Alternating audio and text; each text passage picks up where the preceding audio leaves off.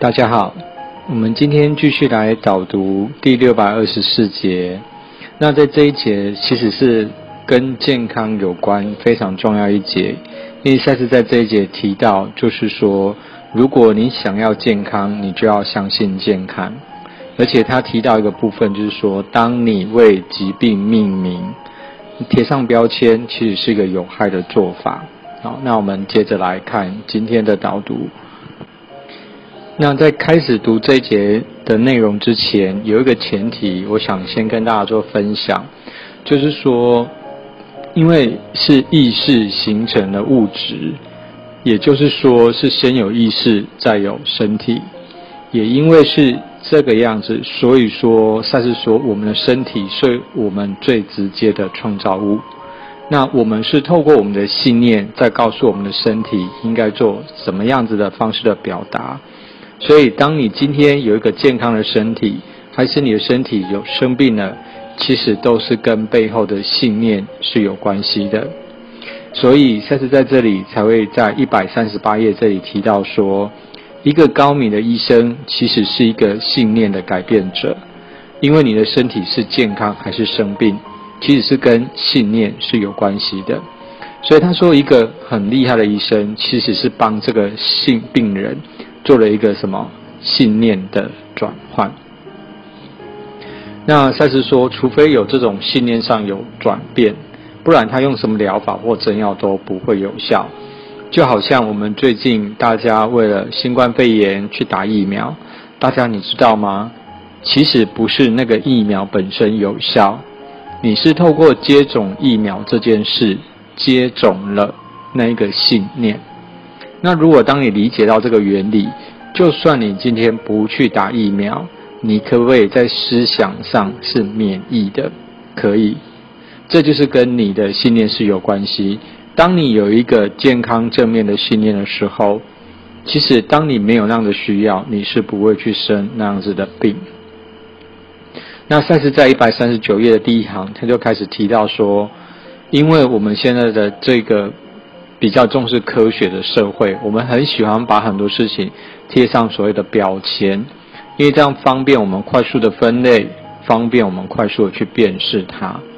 但是，当我们把任何东西贴上标签之后，赛斯说，我们开始会制造出极为复杂的地图。比如说，我们把疾病做很多的分类，甚至我们是去研究，哎，这个人生病之后。我们把他的身体拿来解剖，甚至我们把动物的身体拿来解剖，所以我们是看已经死掉的组织来找出生病的原因。甚至呢，我们会认为，好，我们会认为呢，医生说，在一百三十二第三行，医生开始把人当作是带菌带病的人，好，某种说法，算是说这里真的讲的很重。他说：“这些疾病，以某些说法来说，其实医生是经有一些新的医药过程而创造出来的。那大家可以去回想一下，我们现在所谓很多的文明病，那在以前有吗？这个大家可以去思索一下，会不会现在人生的很多的病是在这个时代才有的，在以前并没有这样的疾病。”现在以前我们并没有这么像现在这么厉害的外科手术，我们没有 X 光可以看透病人的身体。那很多的疾病、很多的症状，是不是在这个时代才被创造出来呢？那在这个一百三十九页第二段这里，赛斯为我们做了一个比喻哈。他说，以前的医生跟现在医生有什么不一样？以前的医生或许他们没有透过这么多科学的仪器。他们甚至他们的观念里面，好，就是医生的信念里面，他们是更直接的跟病人打交道，而且重点是他了解信念的作用以及建议的基本重要性。好，这里的建议就是 suggestion，那在中文版它是翻成暗示。好，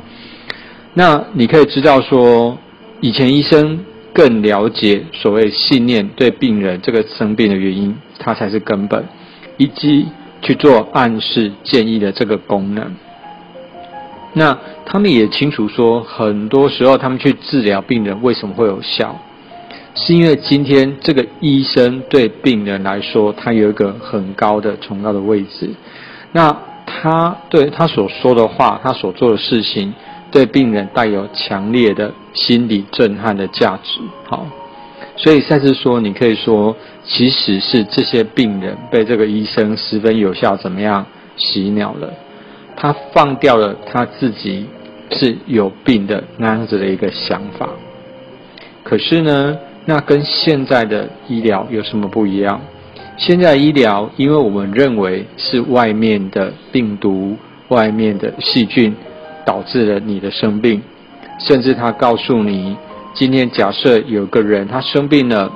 假设他今天有新冠肺炎，他走过这些地方，当你去的时候，你就有机会被感染到。那大家可以去思索一个问题：当一个病毒，当这个。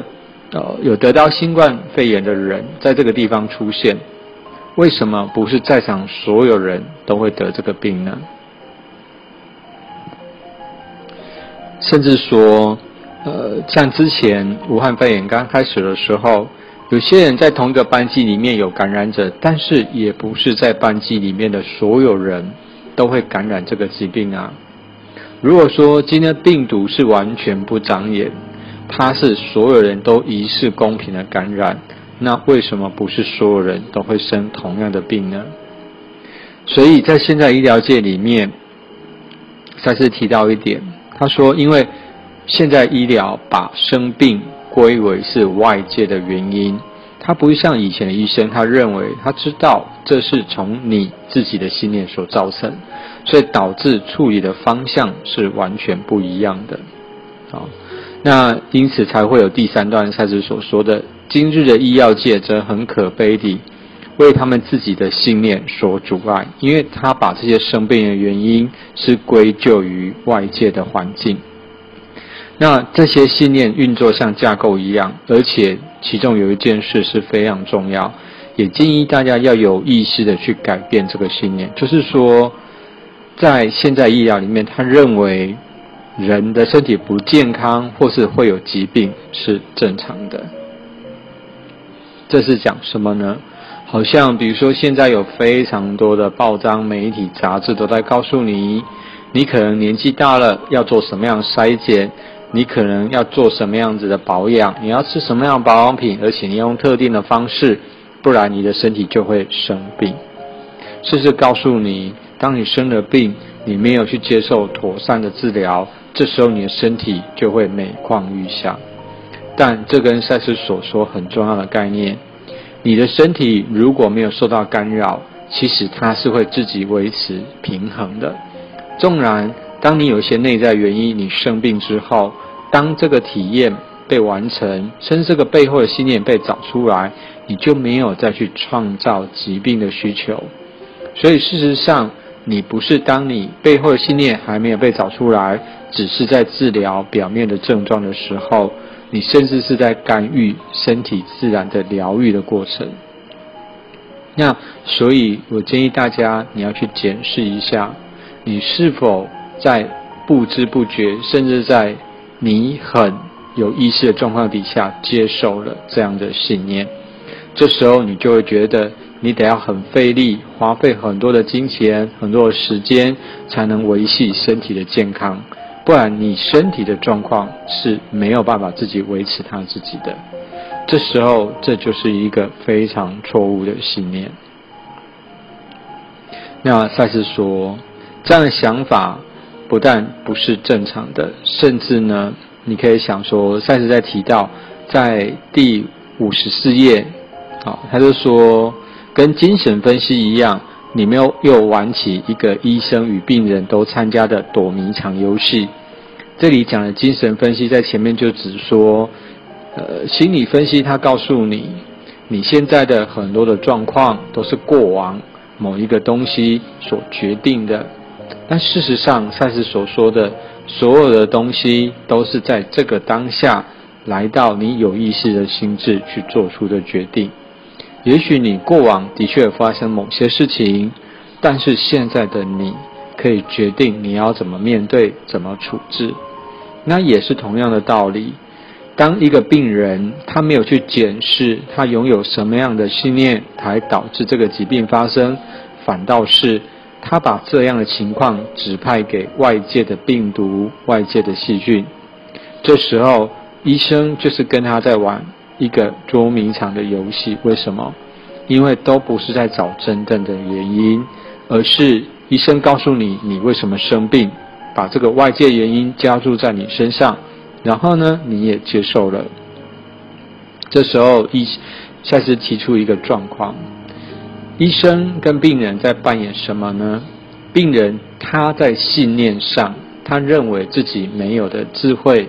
跟他没有的力量，他把这两个他没有的东西，他指派了给了医生。他认为医生是万能的，他生病只要去找医生，医生就会为他治病。那医生呢？他把他医生自己与自己对抗的无助指派了给他的病人，可是我们可以发现，不管病人还是医生，他们都没有真正去面对属于他自己该去面对那一个部分。